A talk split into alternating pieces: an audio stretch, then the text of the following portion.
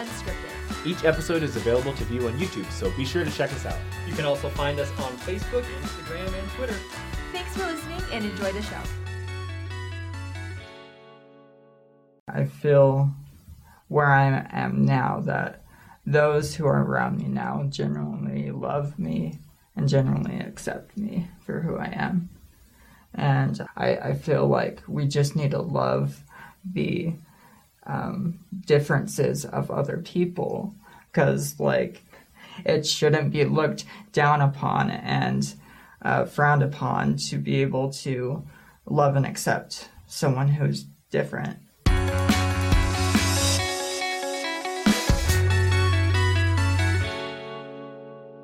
Hey everyone, welcome back to Saints Unscripted. We are here with Jake Berry today. Berry, as in strawberry. Yes. Yes.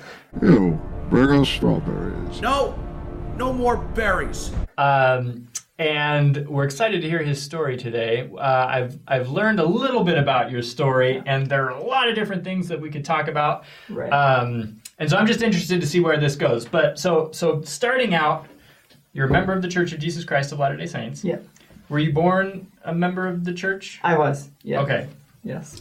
So between birth and now, you've been through a lot. Yeah. So, Definitely. so let's start from the very beginning and, and tell us a little bit about yourself and, and what uh, what your story is. Okay. So um, I was actually uh, born with a disability called cerebral palsy that was caused by a stroke, um, and in the womb.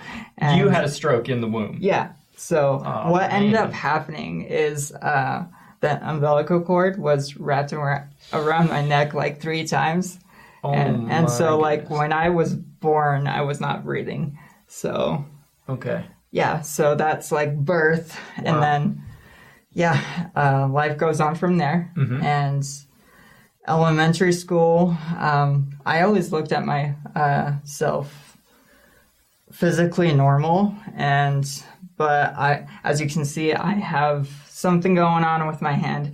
Uh, that's just uh, a defect that came from birth, and so like later on in like uh, probably junior high, I, I I saw the differences between the other kids and myself, and it kind of made me feel like okay, I can't do some things, and so I kind of need to find a way to do other things that give me joy and happiness. Because if I look at other people who were able to play sports, I'm like, did I have that desire?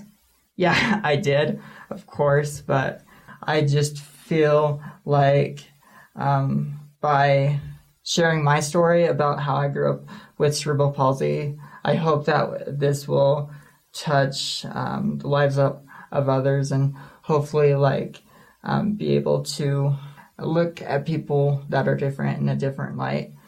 As you said, I, I was born a member and I just went went to school in my later years. I was bullied a lot, and those those bullies uh, were members of the church, and so it's not like I was physically bullied or anything. It was more like exclusion and emotional separation. They Um, treated you kind of like you were different and you didn't belong. Is that kind of correct. okay? Yeah. So when I was 17, I went inactive uh, up until I was uh, 21, 22. And I actually relocated from Utah to Arizona. And this is where I had this spiritual rebirth. And I actually contacted missionaries because I actually um, was prompted to by the Spirit because um, after moving from Utah to Arizona, it's just that there was a huge change um, for me not to be around family and just a new start is like a lot of change. And I, I felt like, okay, this is the end. And I've always dealt with depression and anxiety my whole life. And like my depression got so bad, like when I moved, that I contemplated suicide. And when I was thinking and contemplating that on carrying that out, it's I had this feeling of the spirit telling me stop it. And so that feeling in the spirit, I haven't in that time period, I really didn't have the spirit with me, so I didn't know how to distinguish what was going on in my life with spirituality. And as I said, I felt the spirit and I automatically realized what that was. Yeah. And so so how did you uh, how did you crawl out of that? I contacted the missionaries after this, and they actually helped me um, get back to reactivity. Can I ask a question? Sure. So the missionaries helped you uh, helped you kind of come back to the church. Yeah. Did things change for you as you came back to the church? Yeah. Um, things things did, and I felt like I was able to let um, my past that took me away from the church. I was able to let, let that go and become this new person, and I worked so hard to get to a place where I was spiritually happy. Yeah. And once I was there, everything just fell into place. And I was able to get the priesthood. One of the missionaries actually gave it to me.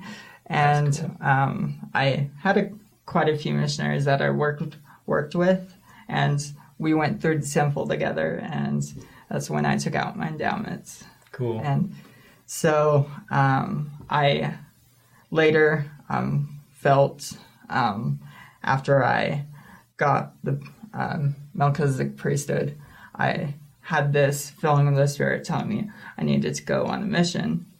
And I'm like, that's crazy because when when I was in my teenage years, I was told like, oh Jake, you don't need to go. Um, you're you're just because you're you're disabled, you don't need to do this.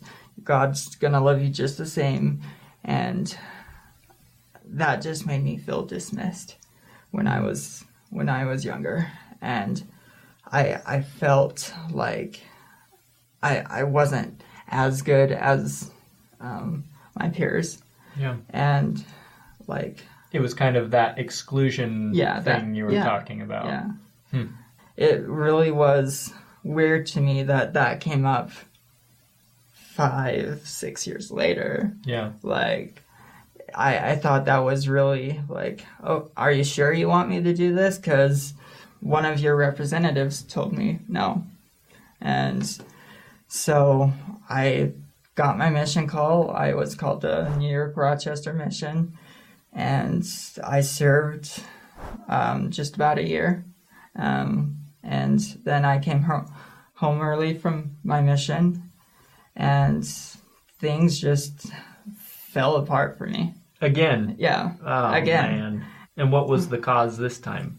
Was it Like- more exclusion, more more mistreatment? Well, it was more like I didn't have the support when I came home early to be successful. I feel like I was set up to fail. And At, at at just life in general? no, uh, just at like the point of coming home on a mission. Like Okay. people come home with the spiritual high. Yeah. and then they go on to go to school, get married, and like I I just felt like okay, now I'm in this dark hole again. Um, how do I get myself out of it? So like I just told myself that I I need to just give myself time to heal from being rejected and I just felt like I was a lost soul, Yeah. just like I was five years prior. hmm And fast forward a year, I, I'm now like, I'm not as strong as I want to be spiritually, but I am to a place where I'm actually happy. So, And how did you get there? Because once again, you found yourself in a hole. How did you climb out of? Or I guess I guess maybe you're still climbing out of it. yeah, I I'm mean, still climbing out of it. It's a Um, process. It's a process, yeah. So what are you doing to climb out of that hole? I'm just involving uh, people that are good influences on me, not necessarily that are uh, members of church, because some of the nicest people are not members of our church. Sure. And so like I I've just been able to feel the love of others and be able to come closer to God through other people. Yeah. And you know what? I, I see that because you're putting yourself out there to serve others. You are on Richard Ostler's podcast, Listen, Learn, and Love. Yeah. Um, you're here right now trying to help people understand a little bit better um, what it's like to be someone with a disability Yeah. and to be how to treat someone with a disability. Um, it reminds me a little bit of the scripture in the Book of Mormon that talks about how God gives us weaknesses that we may learn humility, Right. and then weaknesses can be made into strengths Right. And you have cerebral palsy, which is obviously a, a humongous challenge for Right. you. But it looks to me like you're turning it into a bit of a strength here as you have uh, grown and used that to be able to empathize with people a little bit better and are at a point now where you're trying to to uh, help people see see Yeah. life from your eyes a little bit. My question for you is what advice would you have for people out there who maybe know people with cerebral palsy or any other kind of disability and maybe they recognize that they are a little different? What can they do to include them more? How can they um, approach them and, and, and uh, behave around them in a productive way? Does that make sense? Yeah, it does make sense. Um, it's different for everybody, um, but I know that everyone, disability or no disability, wants to feel loved and accepted and included. But that desire, like to be able to include um, people who have disabilities into different aspects of life and inviting them to do activities at church or uh, inviting them to church or just on a social level. That needs to come from a genuine uh, spot in your heart. You can't just like, oh, I pity this person, and so I'm gonna invite him or her to do this with me. I've had that happen to me before, and it's just not the not the best feeling to be pitied. Yeah. And in the time when I was growing up, I I did feel pity, uh, pitied from other people, and I I feel where I am now that those who are around me now genuinely love me and genuinely accept me for who I am, and I. That's what we need to do. We need to be better as people, not just as Latter day Saints, members of the church. We're taught that we need to be an example to the world. Yeah. And by not including other people of differences, disability, no disability, um, LGBTQIA plus people that have another challenge upon themselves, like and I, I wouldn't even sorry that it's not a challenge it's just like i, I feel like we just need to love the um, differences of other people because like just because you identify as straight doesn't mean that someone else who identifies as gay isn't loved just as much by god Of course. and it shouldn't be looked down upon and uh, frowned upon to be able to love and accept someone who's different.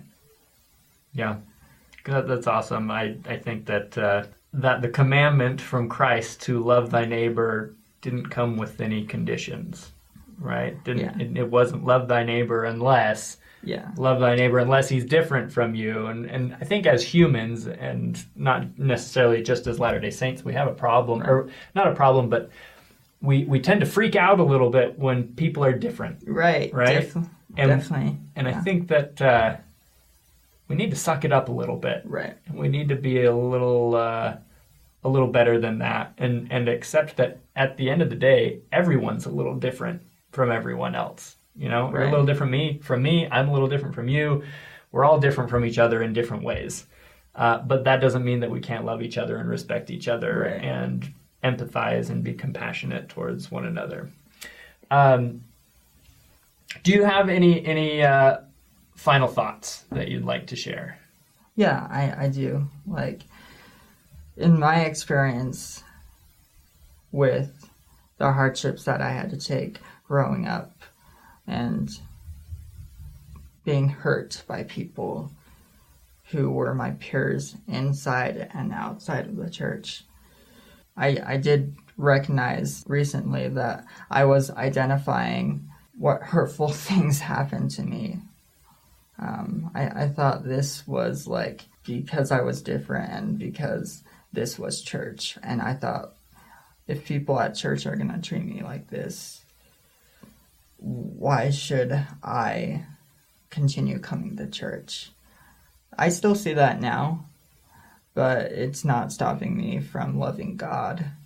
The way we treat people is not a church thing of our members, it's a human thing and, but I feel like we can all do better, and I can do better.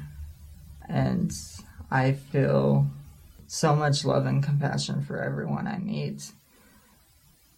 And that's ta- that's taken me my whole entire life. I, I just hope that we all can get to a place where we can accept everyone. Yeah. Yeah, that's that's good. I think sometimes in the church we treat sometimes we treat the church like it's a almost like a museum where you go in and you look at, you know, these perfectly framed preserved artifacts and you're like, "Oh, that's a nice thing and it's perfect and it's a nice principle there or it's a nice painting of something, right. a nice representation." But I think sometimes we need to remember that the church should be more like uh, like a field hospital a little bit right. on, on the battlefield of life, right? Like that's where people go who are hurt, who are injured, and who need help. And I think if we go into it with that attitude, then it's a little easier to uh, not pass judgment on people or treat people differently um, because they're different or, or whatever. Um, and I think it it helps us maybe see a little bit more how you're starting to see that uh, even though each of us are, are injured spiritually or, or in whatever way, we can also be physicians and we can go Yeah. and we can help Definitely. other people uh, in their process of healing. And it's really cool to see you kind of getting to that point where Mm-hmm. where you are going out to help other people with their process, even in the midst of your own process of healing, which is really cool.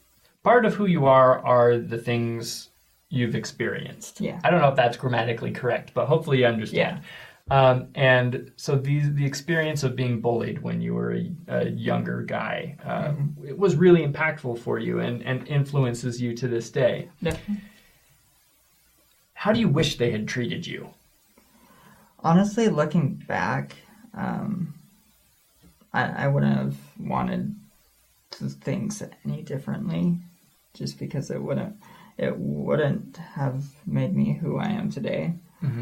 I feel like we're we're destined to go through something, even though like it might hurt us, but it's also just like a learning lesson.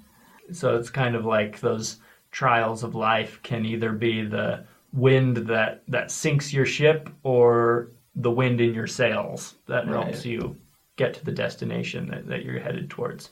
And it sounds like you're still on the way towards that destination. Definitely.